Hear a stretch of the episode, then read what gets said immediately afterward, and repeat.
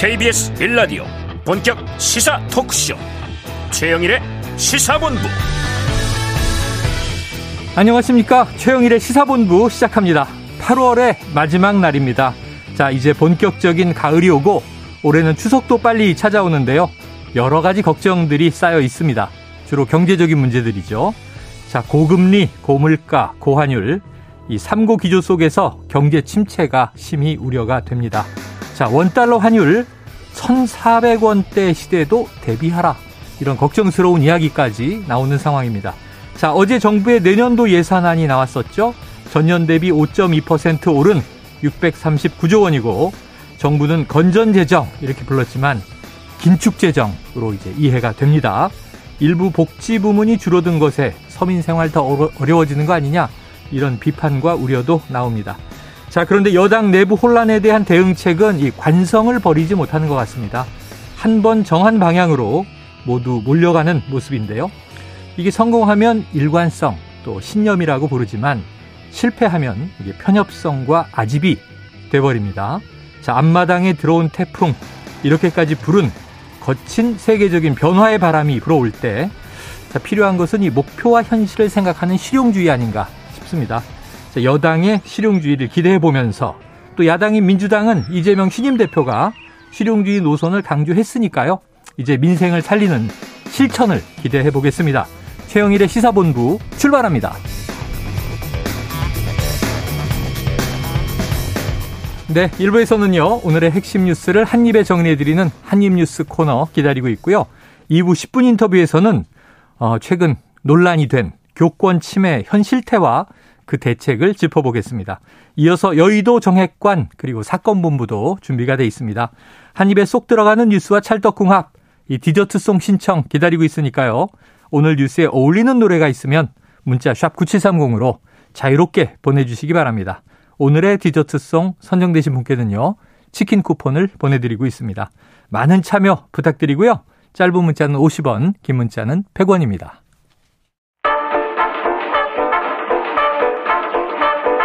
최영일의 시사본부 한입뉴스. 네, 8월 마지막 날 마지막 한입뉴스. 자, 박정호 오마이뉴스 기자, 오창석 시사평론가 함께 하겠습니다. 어서 오세요. 안녕하십니까. 자, 오늘 속보가 나왔어요. 사실 어제 예고는 됐습니다. 음. 론스타가 우리 정부를 상대로 제기한 국제 분쟁 소송 지난 밤 사이에 결과가 나온다 했는데 아침에 깼는데 이게 속보가 없더라고요. 네. 그리고 왜 밤에 이거 안 나왔지? 결정이 음. 그랬는데 조금 늦게 오전에 터져 나왔습니다. 자, 우리 정부가 론스타에 아, 3천억 원 가까이 2,800여억 원 배상 책임이 있다. 이게 10년 만에 난 ISDS 판정이다. 이렇게 이제 속보가 떴는데 네. 자, 이게 저는 기억이 생생한데요. 네. 론스타가 2003년에 예, 우리나라 외환은행을 이제 매입을 했죠. 그렇습니다. 매각이 되는데 그래서 ISDS는 또 뭔가 등등 이 소송은 어떤 것인가 좀 박 기자님이 10년의 역사를 쭉 정리해 주시죠. 네. 그러니까 벨기에 회사인 론스타 그러니까 2003년에 외환은행을 1조 3,834억 원에 사들였어요. 네. 그다음에 여러 회사 매각 협상을 벌이다가 2012년 하나금융지주에 3조 9천 157억에 팔았습니다. 음. 뭐 이것만 들어도 한 2조 6천억 정도 오, 엄청 남겼다. 네. 네. 여기다가 그 기간 동안 받았던 배당금까지 합하면은 어. 4조 넘는 돈을 벌었다. 라고 보시면 되겠습니다.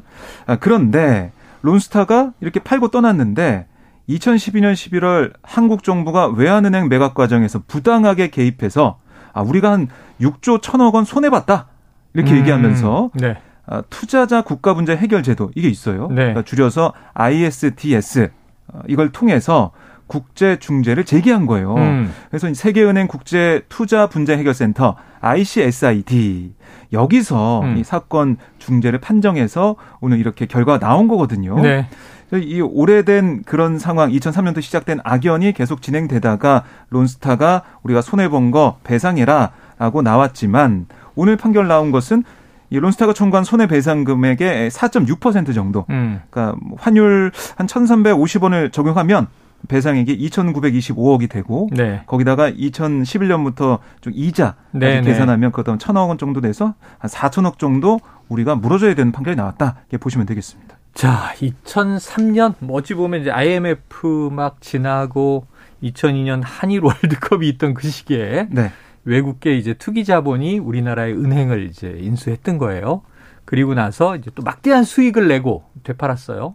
론스타 하면 이제 우리나라에선 당시에 먹튀 이렇게 불렀었는데 음. 자, 당시에 우리 오평론가님. 네. 론스타 문제 지금 20년째 추적하고 계시죠? 처음 시작될 때 몇 살이었습니까? 2003년이니까 제가 고등학교 2학년 때입니다. 아, 그래요. 어우. 2002학년, 2002년도 월드컵이 열렸을 때 고등학교 1학년으로 이제 올라갔거든요. 아, 그때부터 이 저 평론가를 꿈꾸는 아, 학생이었네요. 본격적으로 이제 고, 고2, 2003년 정도면 본격적으로 공부를 안 할 시기죠. 네네. 네, 그랬다가 정신을 차리고 고3부터 공부를 하면은 네. 대학을 망칠 수밖에 없겠죠. 예, 개인 네. 사고요? 그건 예. 개인 사고. 이 론스타 얘기로 돌아와서 네. 지금 10년 소송을 한 거예요. 2012년에 매각을 하고 론스탄 빠져나갔는데 지금 말씀하신 대로 2억여 원의 막대한 수익을 챙겼어요. 근데 지금 와서 더벌 수도 2조. 있었는데 네. 네. 2조 네. 더벌 수도 있었는데 하고 6조 더 내놔라라고 우리 정부에 소송을 제기한 건 론스타고 10년의 소송의 결과 지금 우리가 뭐 한 이자까지 하면 4천억 지금 한 2,900억 물어주게 생겼는데 음.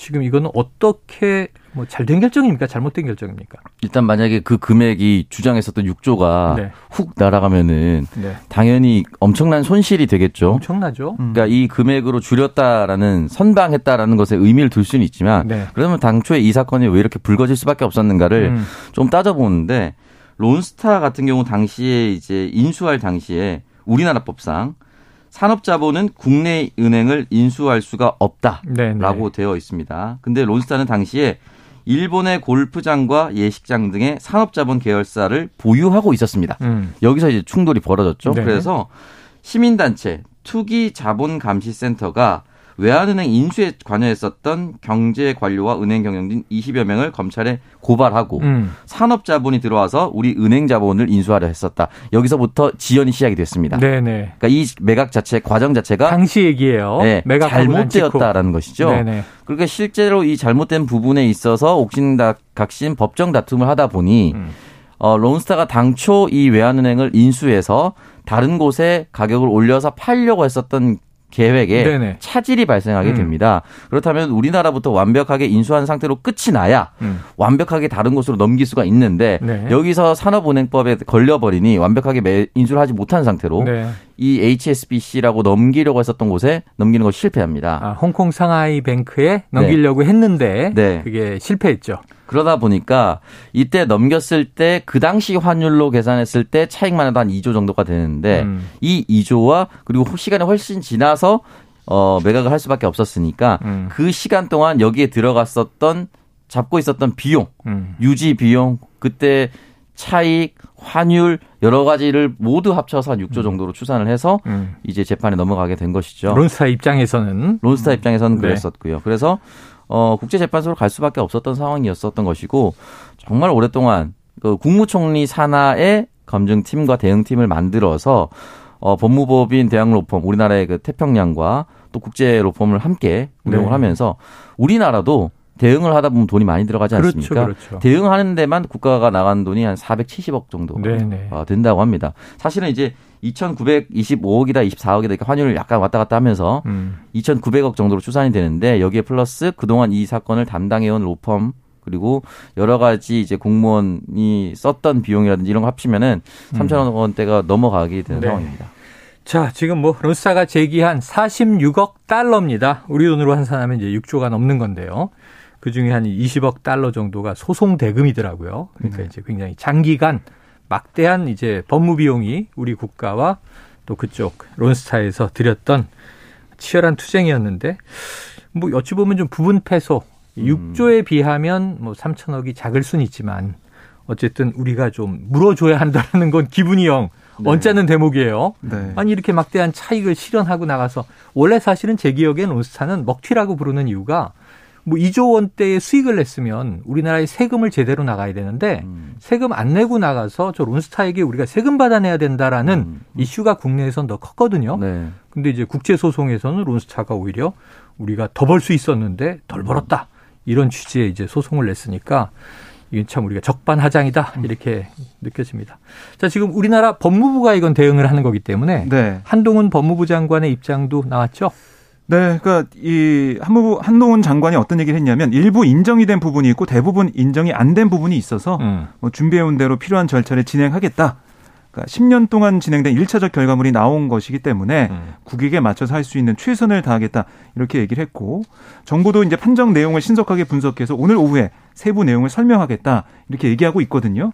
세부 내용까지 좀 봐야겠지만 글쎄요 이게 뭐 어떻게 보면 선방했다라는 얘기도 좀 나오고 있는데 네네. 4천억을 누가 물어줘야 되냐? 음. 우리 세금으로 음. 물어줘야 되거든요. 아, 그렇죠. 이게 정부가 내는 거니까. 네. 그리고 또 일각에서는 아니 그러면 구상권 청구해야 되는 거 아니냐? 네. 이 사안을 이렇게 만든 공무원들 관련자들 구상권 청구해야 되는 거 아니냐라고 하고 있는데 이 형사 재판은 다 끝났어요. 음. 다 끝났고 무죄나 아니면은 그 시효가 끝나서 끝나버렸기 때문에 구상권 청구도 어렵습니다. 네. 결국 4천억에 대한 부담 우리 국민들이 떠나야 된다. 이 부분 그럼 결국에는 돌아가서 2003년도에 론스타가 외환은행 인수하게 해줬던 그 상, 상황 네. 산업자금에도 불구하고 왜 이걸 이렇게 풀어줘서 해줬냐 그거부터 해가지고 그리고 그동안 있었던 여러 가지 이 재단되지 않았던 그런 음. 불법에 대한 수사는 제대로 된 것이냐 음. 여기는 반성도 좀 있어야 됩니다. 그러니까 지금 한덕수 국무총리 인사청문회에도 론스타 사건이 등장을 했었잖아요. 네. 이 김현장에서 법무대리 했었던 거죠. 네, 김현장에서 법무대리를 했었고 그 당시 한덕수 총리가 고문을 네, 네. 김현장의 고문으로 네. 재직하던 시기에 음. 국익에 국익을 위해서 판단한 것이다 이런 이제 답변을 했던 기억이 나는데 자, 어쨌든 앞으로 이 사안 좀 더 지켜봐야 될 것 같습니다. ISDS 좀 어려워 보이지만 약자고요. 투자자 국가 간 분쟁 해결을 위한 국제소송 제도라고 볼 수 있겠는데 어, 이게 이제 2010년 한미 FTA가 타결될 때 이 ISDS 이게 이제 우리 국가가 해외 투기 자본으로부터 빌미 잡힐 수 있는 제도가 될 수 있다. 이런 네. 또 비판도 있었는데 이게 1호 사건이라고 하니까 이 사건 때문에 앞으로 또또 다른 해외 자본들이 있어요. 지금 음. 삼성물산하고 제일모직 합병할 때 엘리엇 펀드가 아, 예. 상당히 반대했는데 거기도 소송을 제기한 걸로 알고 있어요. 음. 다른 사건은 또 어떤 영향을 미칠지 지켜봐야 될 사안입니다. 조금 어려워 보이지만 긴 역사니까요. 청취자 여러분 좀 음. 이제 이해가 되셨길 그리고, 바라고. 그리고 이제 눈길을 끄는 게 론스타 관련된 이 사안에 연관이 됐던 네네. 그런 인물들이 지금 정부에 있어서 아. 이것도 좀 주목을 받고 있습니다. 한덕수 총리 말고 또 있나요? 그렇습니다. 추경호 부총리 같은 경우도 어, 경제 쪽을 다 잡고 있네요. 네, 인사청문회 과정에서도 논란이 됐었죠. 음. 그러니까 이른바 론스타의 헐값 매각 결정이 이뤄진 것으로 이제 네, 지목한 네. 2003년 7월 그때 조선호텔 비밀회의 아. 여기 배석자건의 한 명이었다라는 네네. 지적도 받았고 그 당시 2003년 론스타의 외환은행 인수 당시에 재정경제부 은행제도 과장으로 추경호 부총리가 근무를 했었거든요. 아, 그때는 경제 관료였군요. 그렇습니다. 그리고 2012년 론스타가 외환은행을 하나금융지주에 매각할 때도 추 부총리가 금융위원회 부위원장이었고 그리고 김주현 현 금융위원장은 당시 금융위 사무처장으로 금융위와 관련된 각종 사안을 실무적으로 총괄을 했습니다. 그래서 그 당시에 매각 방식이나 가격 등에 대해서 아무런 뭐 조처를 하지 않아서 금융당국이 론스타의 먹튀를 돕는다. 이런 비판 여론이 있었는데 이런 논란이 있었던 상황이고 물론 네. 추경호 부총리는 인사청문회 등을 통해서 자신은 뭐 최선을 다했다 음. 국익을 위해서 최선을 다했다 이렇게 해명을 하기도 했습니다. 네, 자 이게 어떻게 아까 뭐 구상권 얘기도 나오고 음. 시간이 상당히 오래 흘렀는데 당시에 이런 정책적 결정을 내리는데 관여했던 경제 관료들 뭐 지금도 그들이 또 이제 더 고위급이 돼 있는 거죠. 네. 정치권, 정부 역할을 하고 있고 뭐 어떤 그, 책임을 져야 합니까? 아, 그때요. 네. 그때 당시에 그 이 사람들이 책임이 밝혀지면은 음. 책임을 물을 수 있겠는데 대통령은 이 당시에 론스타 헐값 매각 의혹을 수사했었던 대검찰청 중앙수사 1과 부부장 검사. 네네네. 였다라고 합니다. 그러면 아. 대통령이 추경호 부총리를 불러서 다시 책임을 어. 묻는 상황으로 가는 아, 건가요? 당시에 또 검찰 수사가 있었으니까. 네, 네. 네. 아 그때 또 이제 대통령이 검사 음. 시절이었군요. 그리고 이복현 금융감독원장도 이 수사에 투입이 됐었다. 아. 라고. 뭐 한동훈 장관도 사실 여기서 투입이 돼서 수사를 했었죠. 아 시간이 참 오래 흘렀지만 또 검사와 네. 경제 관료의 관계가 네. 현 정부에서 다시 만나서 함께 일하는 관계로 네, 바뀌어 있습니다. 됐는데 이 20년 된 사건이 10년의 소송을 거쳐서 이제 판정이 나왔습니다. 자, 지켜보도록 하고요. 다음 이슈로 넘어가 보겠습니다. 지금 사실 이 론스타가 오늘 뭐 주요 속보로 이건 이제 짚고 분석하지 않을 수 없는 사건이 됐는데 지금 어제까지 제일 큰 정치권 이슈 국민의힘 이 비대위 전환의 요건을 정비하는 당헌 개정안을 추인했다. 근데 박 기자님, 네. 이 의총에서 그렇게 이제 또 장시간 어제 의총이 안 끝나서 결과를 못 전해드렸잖아요. 그렇습니다. 그런데 이 다음에 남아 있는 절차들이 또 있잖아요. 네. 그러니까 어제 이제 의총은 오후에 마무리가 됐는데 네. 이 말씀하신 것처럼 이 당원을 바꾸는 거 음. 그게 이제 통과가 됐어요. 통과가 됐는데 어떻게 통과된지 봤더니 115명의 의원 중에 음. 66명 끝까지 자리를 지키고 있었대요. 네네네. 박수로 추인이 됐다고 합니다. 네. 넘어갔고 이제 이렇게 의총 추인이 된 셈이니까 남아 있는 것은 상임 정국위를 열고 정국을 열어서 당원을 바꾸겠다라는 걸 통과시키고 음. 그다음에 바꾼 당원에 대한 걸 이제 적용해서 비대위를 꾸려야 되잖아요. 비대위를 예. 선출해야 되잖아요. 새 비대위를 그렇습니다. 그래서 어, 이렇게 상임 정국이 전국이 한 번, 상임 정국이 전국이 한 번 이렇게 두 번을 네네네. 해야 돼요. 어, 두 절차를 거쳐야 당원을 바꾸기 위한 상임 전국이 전국이, 전국이 예. 당원 바꾸고 나서 그렇습니다. 그 당원을 적용해서 비대위를 새로 꾸리는 네. 이제 상임 전국이 전국이. 전국이. 서병수 의장 안 연다 그랬잖아요. 서병수 어, 위원장 같은 경우는 처음에 상임위 열 때도 안 연다고 했다가 네. 열었거든요. 아, 최고위에서 이제 의뢰하니까 예. 예. 절차적으로 열었죠. 이번에도 안 연다고 했는데 음. 만약에 그렇게 된다면 비대위 자체를 또 막을 수는 없으니 음. 부위원장한테 넘기겠다 이런 표현. 아 본인은 빠지겠다. 예, 근데 사실상 그건 이제 무기인일 수 있는 거잖아요. 네네. 책임을 이제 넘기는 거기 때문에 아마 그 부분에 있어서 한 발을 뺀 것처럼 보이긴 하지만 음. 결국은 완벽히 거스를 수는 없었다라고 볼 수가 있고 음. 지금 이 당원 당규에 대한 의총이 장해찬 청년 이사장이 네. 이 가처분에 대한 각하 판정이 나왔을 때 네. 곧바로 자신의 SNS에 음. 이와 같은 글을 썼습니다. 음. 뭐라고 썼냐면은 비상 상황 규정이 명확하지 않기 때문에 비상 상황을 전제로 비대위원장을 의결한 것이 절차 위반이다. 그러면 당원 개정은 문제가 없고 어, 비상 상황 규정만 당원에 포함시키면 된다. 음. 해당 일에 곧바로 이렇게 글을 썼거든요. 네네. 그러니까 이 글을 보면서 어떤 생각이 들었냐면은 음. 아 이렇게 윤핵관이 움직이겠구나. 어. 어. 어. 근데 지금 며칠 지나서 딱 4일 정도 지났거든요. 네네. 정확하게 이렇게 움직이고 있다. 그러니까 국민들이 바라봤을 때는 지금 장 이사장을 배우로 지목하시는 거예요? 아 배우라기보다는 네. 누가 봐도라도 지금 장혜찬 이사장 친윤 이렇게 기사가 나오거든요. 네. 그래서 이 부분에 있어서는 한마음 한뜻으로 그냥 이준석 대표에 대해서 무조건 날리고 가겠다. 네. 이 의지가 명확하게 반영이 됐다라고 볼 수밖에 없는 것이고 음. 국민들을 봤을 때 아 그러면은 당원이 부족해서 이 부분이 각하가 됐구나라고 생각을 하실지 네네. 아니면은 절대 이준석과 함께하지 않겠다는 음. 의지로 받아들이실지는 지켜봐야겠죠. 그래서 이게 참 절차적으로 이제 제가 아까 오프닝에 잠깐 말씀드린 게 뭐냐면 아 이게 목표를 정하고 한 방향으로 가는데 브레이크가 걸리지 않는 때가 있어요. 음. 그냥 이 문제가 앞에 턱 생겼는데 그냥 그걸 어떻게든 가려고 막 밀고 나가는 거죠. 그럼 이제 무리수도 동원되고 지켜보는 사람은 어왜 저 길밖에 없나 이러는데 네. 지금 내부에서도 어제 의총에서 반론들이 많이 나왔다는 거잖아요. 그렇습니다. 결국은 이제 중론으로 모여졌지만 지금 안철수 의원 입장이 조금 묘하게 바뀐 것 같아요. 네. 그러니까 안철수 의원이 뭐 그저께부터인가요? 계속해서 SNS나 이런 걸 통해 가지고 네. 아니 지금 법원 결정이 비대위 존재 부정인데 음. 다시 또 비대위를 만들기 위해서 새롭게 음. 법을 그러니까 당원 당규 고친다는 거 어떻게 보면 소급 위법 아니냐 네, 이렇게 네. 지적을 하고 있고요. 결국에는 최고위로 다시 돌아가야 된다. 이렇게 얘기를 하고 있습니다. 네네. 네. 그렇지 않으면은 계속 이제 법원의 판단을 받게 되면 법원이 아시겠지만 서울 남부지법에 가처분 판결하는 그 재판부가 하나밖에 없어요. 그 지난번에 그 판결을 내렸던 판사가 또 이번에 또 판결합니다. 네. 가처분 아, 그 신청이 들어오면 그래서 결국엔 똑같은 상황이 될 텐데 그거를 아, 알고 있으면서도 이렇게 나가는 거는 무모하다. 왜 음. 법원과 맞서려고 하느냐 이런 얘기를 하고 있습니다. 그러니까 어제 의총 결론이 아까 말씀하신 대로 이제 한 뭐 약 절반 넘게 참석을 했는데 박수로 추인이 됐다. 네. 안철수 의원 얘기는 이게 비밀 투표였다면 결과를 몰랐을 것이다. 네. 결과가 달라질 수도 있었을 거다 이런. 왜냐하면은 그 자리에 있는 의원도 있겠지만 네. 115명 중에 음. 그리고 오전에 원래 87명인가 참석을 했었어요. 네네네. 그러니까 20몇 명이 떠난 거잖아요. 어. 그 사람들은 강하게 반대하는 의견도 있었다고 하니까 예, 예. 그런 인원까지 생각을 하게 된다면 또 거기 남아 있던 사람들의 의중도 강하게 음. 얘기하는 사람도 있었겠지만은 그 상황을 보면서 아, 이건 아닌데 하는 생각 가졌던 의원들이 많았다는 게 안철수 의원의 네. 생각입니다. 네, 지금 뭐 권성동 원내대표, 원내대표부터 교체해야 한다 이런 얘기도 있었지만 일단은 권 원내대표의 의지대로 자, 선 이 수습 후 거취 네. 이렇게 진행이 될 것 같으니 지켜봐야 되는데 그럼 지금 주호영 비대위원장은 가처분 결정에 의해서 이 직무 집행이 정지돼 있는 전 비대위원장이 돼버렸잖아요.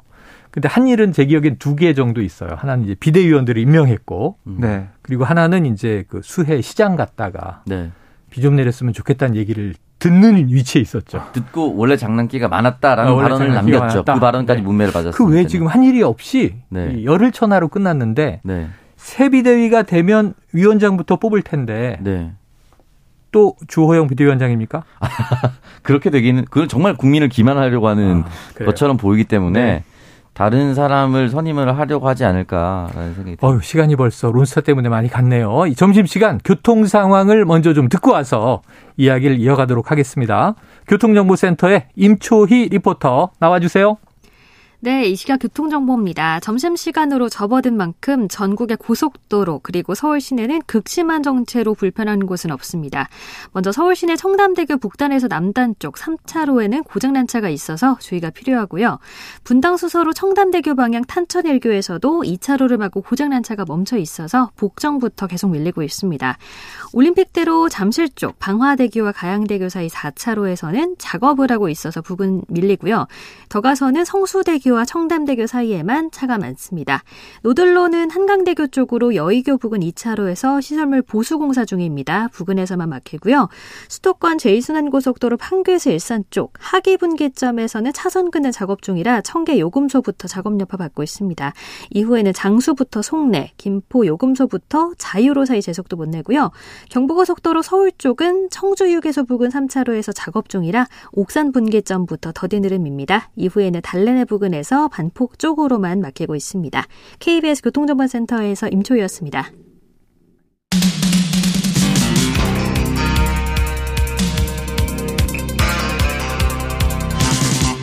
최영일의 시사본부. 네, 국민의힘 얘기하고 있었는데요. 일단은 뭐 새 비대위로 추진하는 쪽으로 가닥을 잡았으니까 지켜봐야 될 대목이고 이준석 대표는 이게 결국 의와 불의의 싸움으로 가고 있다. 낭만 섞인 결말의 가능성은 없어 보인다. 이런 취지의 얘기를 남겼습니다. 자, 민주당으로 가보겠습니다. 지금 이제 신임 당대표 이재명 대표가 이제 행보를 시작한 가운데 어제는 윤석열 대통령과의 통화가 화제가 됐고요.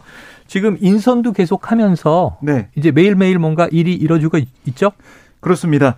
아, 지금 가장 뭐 눈길을 끌었던 자리 중에 하나가 바로 사무총장인데요. 아, 네. 사무총장의 5선의 조정식 의원이 선임이 됐습니다. 네네. 경기 시흥을 국회의원이고 어떻게 보면은 그동안은 이해찬계라고 좀 불려왔죠. 음. 불려왔는데 이 대선 과정을 거치면서 신 이재명계라고 해야 되나요? 음. 어, 친 이재명계로 좀 탈바꿈한 그런 네. 느낌이 드는 인물이에요. 최측근 정성호 의원도 많이 하마평에 오르던데. 네. 고사했나요? 의원은 고사를 했습니다. 음. 아, 내가 하는 것보다 더 이제 적임자가 있을 거다. 네. 이런 얘기를 했는데요. 어쨌든 대선 당시에서도 조정식 의원이 총괄선대 본부장으로 선거를 진두 지휘했었기 때문에 이런 부분들이 좀 작용을 했고 사무총장은 이 대표랑 합도 좀 잘 맞아야 되거든요. 예, 예. 선거 어, 과정도 그렇지만 당무에 있어서도 여러 가지로 이제 권한을 쥐고 있는 자리이기 때문에 음. 이재명 대표가 좀 신경 쓴 특히 신경 쓴 인사가 아닌가 싶습니다. 네. 그래서 뭐 강한 민주당 이기는 민주당이 되려면 가 장 중요한 게 통합과 안정인데 거기에 맞는 사무총장이다라고 오늘 박성준 대변인은 설명하기도 음. 했습니다. 네. 그리고 정책의 의장 같은 경우도 누가 될까 궁금했었는데 재선의 김성환 의원이 재선임 됐어요. 네네. 그러니까 맡고 있었죠. 네, 지난 음. 비대위에서 정책의장을 맡아 왔었는데 이 김 정책 의장 선임에 대해서는 정책의 연속성에 가장 큰 음. 방점을 뒀다. 이게 민주당의 설명이고요. 정기국회가 바로 이제 내일입니다. 네, 그렇죠. 오늘 또 민주당이 아, 의원 워크샵을 열고 정기국회 음. 대비를 하는데 정책의 연속성이 있어야 아, 우리가 일 잘하는 정당의 모습을 보일 수 있다 이런 게 작용한 걸로 풀이가 됩니다. 네, 정부에 대한 메시지는 이재명 대표는 어제 정부 예산안이 발표되고 나서 음. 입장을 낸 것 같아요. 네, 일단은 이제 임대주택이라든지 이런 부분에 있어서 예산을 삭감한 거를 가지고 음. 어, 비판을 했고요. 이건 권성동 원내대표 만나서 권성동 원내대표 면전에서도 네네. 이야기를 했었고 또 지역화폐에 대한 예산을 완전히 삭감했다. 음. 이거에 대해서 너무 놀랍다라고 얘기를 들었다는 얘기도 또 권성동 원내대표 면전에서 하니까 아, 네. 권성동 원내대표가 이야기를 이제 끊으려는 듯이 네. 하하하하라고 이제 아, 그러니까 이제 이야기 끊을 때 이제 웃는 좀 어. 당황스러웠던 네네네네. 거겠죠 아마 네. 그렇게 이제 이야기를 끊었다는 얘기를 들었는데 그 부분에 대해서는 뭐 충분히 임대주택이라든지 서민의 주거 안정을 위해서 말할 수 있는 부분이라고 생각이 들고요. 저는 조정식 사무총장 내정이 어, 두 가지 정도로 예. 보입니다. 일단 가장 가까운 사람을 썼다라는 것은 이번에 최고위원 포함해서 어, 본인 스스로가 아주 높은 득표율로 당대표가 당선이 됐습니다. 음. 가까운 사람을 쓰면서 음. 완벽하게 이재명 체제를 구축하겠다라는 것이 네. 첫 번째고요. 두 번째는 사무총장이 재무를 많이 담당합니다. 그렇죠, 그렇죠. 살림꾼이니까. 네. 살림꾼 당의 살림꾼인데 이 사무총장은 총선을 담당하는 사무총장입니다. 음. 그러다 보면은 이게 어떤 모델이 하나 있냐면요. 음. 민주당에서 사무총장이 명칭이 총무본부장으로 잠깐 바뀐 적이 있습니다. 네네. 2016년입니다. 네. 문재인 당대표 시절에. 음. 당시 최재성 총무본부장이었는데 인재 영입을 도우면서 자신은 불출마 선언을 했습니다. 음. 왜냐하면 내가 공천에 내 공천을 확보해두고 공천에 개입하는 건 말이 되지 음. 않기 때문에 나부터 불출마를 얘기하고 공천 쇄신을 하겠다라는 사인이었거든요. 네네. 조정식 의원이 이전에 3선 때 사무총장을 이미 했습니다. 어. 지금 5선에 다시 사무총장 돌아왔거든요. 이 사인이 과연 최재성 총무본부장의 롤모델이 될 수 있을 것인가. 음. 그러니까 이 5선 이후에 6선을 자신의 공천을 담보하고 공천을 나아갈. 것인지 여기서 음. 나는 뒤로 물러나면서 이재명 대표에게 길을 열어주는 역할을 할 건지 다양한 해석이 가능합니다. 네, 5선 음. 자, 뭐 국회의장급 사무총장이에요. 네. 그렇습니다. 네. 어, 그리고 이제 네. 권성동 원내대표와 이재명 대표 만난 얘기가 나오니까 조금만 예. 덧붙이자면 네네. 좀 눈길을 끌었던 부분이 두 사람의 어떻게 보면 인연 이거예요. 음. 아. 그 두 사람이 이제 동문입니다. 아. 중앙대 동문이고 또 고시반에서 함께 공부도 했다 그러고 아. 권성동 원내대표의 부인이 이 대표의 미팅을 주선했다. 이런 얘기도 그럼 대학 시절에 서로 다 아는 사이였겠구만요. 그럼요. 아하, 예, 이런 거 하니까 친했던 뭐 친분이 있던 그런 네네네. 사이였는데 그래서 뭐 이 대표가 권 원내대표 부인에게 안부를 전하기도 한 그런 네. 모습도 볼 수가 있었습니다. 참 분위기가 묘합니다. 네. 대학 때는 그렇게 친구였고 뭐 소개팅도 주선하고 했는데 지금은 막 수사받고 여야 간 이제 갈등이 있고 아유 좀 화기애애하게 가시길 바래보고요. 자, 이 윤석열 대통령 지금 사저에서 계속 출퇴근하고 있는데 그 한남동의 관전은 언제 입주하나 언제 완공되나 이게 좀 답이 나왔나요? 지금 뭐 가구 같은 집기류까지 다 이제 들어가 있는 상황이에요. 아하. 그래서 원래 일부 보도는 뭐 오늘부터 한남동에서 출퇴근한다 네네. 이런 얘기도 있었는데 아니다 내일부터다 이런 얘기도 네. 나오고 있는데 8월 말이냐 9월 초냐. 근데 이게 재밌는 게 이렇게 보도가 되면 음. 그날 또 못 가잖아요. 경호상의 또 이유나 이런 게 아유, 나올 수가 있기 때문에 모두 대면 가면 안 되나요? 근데 결국 뭐 중요한 것은 9월 초 네. 뭐 조만간 입주를 한다. 이렇게 보시면 되겠습니다. 네, 페인트 냄새가 빠지면 네. 그거 건강에 해로울 수 있으니까. 네. 네. 그래서 여러 가지 상황을 보고 늦어도 어, 추석 연휴 전후에는 들어간다. 네, 임박했다 이렇게 네. 볼수 있겠네요. 그렇습니다. 자, 그런데 지금 이게 국회 운영위에서도 계속 이제 얘기가 오가고 여야 간 공방 보도되는 게 김건희 여사가 이 지난번 나토 해외 순방을 할 때 했던 착용했던 장신구가 지금 여야간 또 갈등의 불씨가 되는 것 같아요. 이게 우평은 의원님 어떤 얘기입니까? 어, 일단은 세, 세 점입니다. 세 점. 음. 어, 500만 원 이하는 재산 신고를 안 해도 되는데요. 네네. 초과하면 이제 재산 신고 등록을 해야 됩니다. 네네. 그러니까, 뭐 그러니까 귀금속류라든가. 예. 근데 네. 지금 해당 세 점이 팔찌 귀걸이 이제 브로치거든요. 네. 가장 싼 팔찌가 1,500만 원, 브로치 2,600만 원, 목걸이 6천만 원 추정입니다. 추정. 음. 네, 추정인데 해당 제품이 진품이 맞다면 이 가격이 맞아요. 아, 브랜드가 있는 예, 예. 디자인이에요. 네. 그렇다 그렇기 때문에 이 부분은 재산 신고했어야 되는 것이 아니냐라는 음. 질문은 당연히 할 수밖에 없는 질문이고요. 네. 근데 이 질문에 대해서 한 점은 이제 이 해당 가격에 해당되지 않는다. 그러니까 네. 500만 원 밑으로 떨어졌다. 그래서 소상공인으로부터 구입했다. 라고 어, 답변이 있었고 어. 두 점은 지인에게 빌려, 빌린 것이다. 네. 라고 했는데 그렇다면 그 지인은 누구인가? 어. 라는 질문. 아무런 대가 없이 대통령의 여사가 빌릴 수 있, 있는 것이냐? 그러게요. 이 질문이 더불어민주당 전용기 의원으로부터 나왔고 음, 음, 음. 또 여권에서는 아 이거 운영이고 작년 얘기하는 나라 아, 자리에서 음. 갑자기 올해 여사 얘기를 하면 어떡하냐 네네. 하면서 국민의힘 조은희 의원이 갑자기 그러면 김정숙 여사 악세사리 음. 다 지금 제출 요구한다 음. 이렇게 맞불 작성이 나왔거든요. 네. 그렇기 때문에 이 부분도 역시나 국민들이 보고 판단해야 될 텐데 윤석열 대통령이 몇 주 전에 전 정부와 비교는 이제 의미 없다라고 얘기를 연찬회에서 그 얘기를 했죠. 아, 네. 음. 어쨌든 이 부분에 대해서는 재산 목록에 대해서 가지고 있는 거면 그냥 신고하면 되거든요. 네. 그렇기 때문에 이 부분에 대해서 진행에게서 빌렸다라고 한다면은 이 해명을 사실은 민주당은 또 따라갈 수밖에 없는 예, 상황이 되어버렸습니다. 예. 어쨌든 이게 뭐 수천만 원을 몸에 엑스. 네. 저는 지금 있는 거 다 탈탈 털면 한 2, 30만 원 내려나요? 옷까지와 뭐 시계 등등 해서 신발. 네. 네. 자, 이게 음. 결국 뭐 중요한 네. 것은 빌렸다고 하니까 대통령실 네. 설명이 음. 누구한테 빌렸는지가 아, 중요... 누구에게 어떤 조건으로 빌렸나 궁금한 거죠. 왜냐하면 지인이라고 해도 고가품을 빌렸다가 그럼요. 장기간 안 돌려준다든가 네. 혹은 뭐 그 사람이 어, 가지세요 하면은 음. 이게 큰일 날 수 있는 일이잖아요. 우리가 비교해 보면은 차를 만약에 네네네. 빌려 탄다고 하면 음. 그차 그냥 빌려 타거나 아니면 어떤 사무실 그냥 그냥 쓴다거나 이러면은 문제가 되거든요. 냉동 개업자한테 스포츠카 비싼 거 빌려 탔던 이 특검도 있었잖아요. 가짜 수산물 업자 김 씨로부터 박영수 특검 부인이 이제 그 그럼 수사 대상이 되고 그러니까. 예. 예. 그러니까 이걸 꼼꼼하게 대통령실에서 네. 국민들 궁금한 사항이니까 음. 밝혀주기 바라겠습니다. 자, 이거 짧게 다뤄야 되겠네요. 어, 지난 밤에 계속 또 기다렸던 속보 하나가 이 지금 이재명 대표의 배우자입니다. 김혜경 씨의 법카 의혹의 핵심 인물.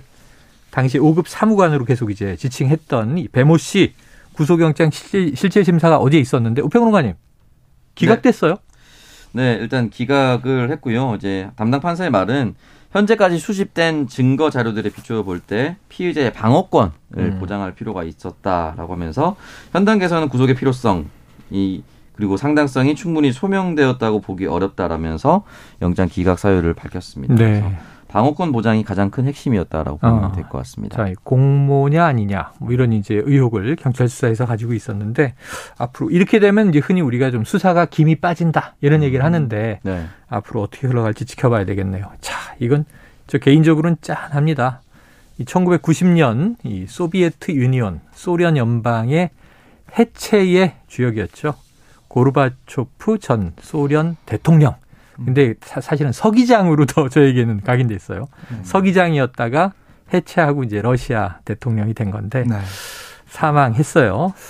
네. 페레스트로이카. 아, 이 단어 정말 많이 네, 들었었는데. 페레스트로이카, 글라스노스트, 아, 글라스노스트. 개혁과 개방. 네. 근데 그때 되게 저 청년이 저에게 와닿았던 것은 인간의 얼굴을 한 사회주의. 음. 소련이 굉장히 무서운 곳이었잖아요. 철회장 막 모스크바. 음. 근데 사회주의도 인간의 얼굴을 해야 한다. 그럼 되게 휴머니즘을 강조하다가 어쨌든 제국은 몰락을 네. 했지요. 음. 네. 그래요. 어, 뭐 명복을 빕니다.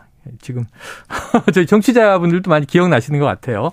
자, 한입뉴스 여기서 정리하겠습니다. 박정호 기자, 오창석 평론가 수고하셨습니다. 고맙습니다. 자, 청취자 4484님, 제 또래신 것 같아요. 이마에 한반도 지도 모양의 반점이 있었던 고르바초프가 사망했군요. 이마가 지구본이었습니다. 자, 저분이 시대의 바람을 바꾼 사람이었죠. 스콜피언스의 Wind of Change 신청합니다.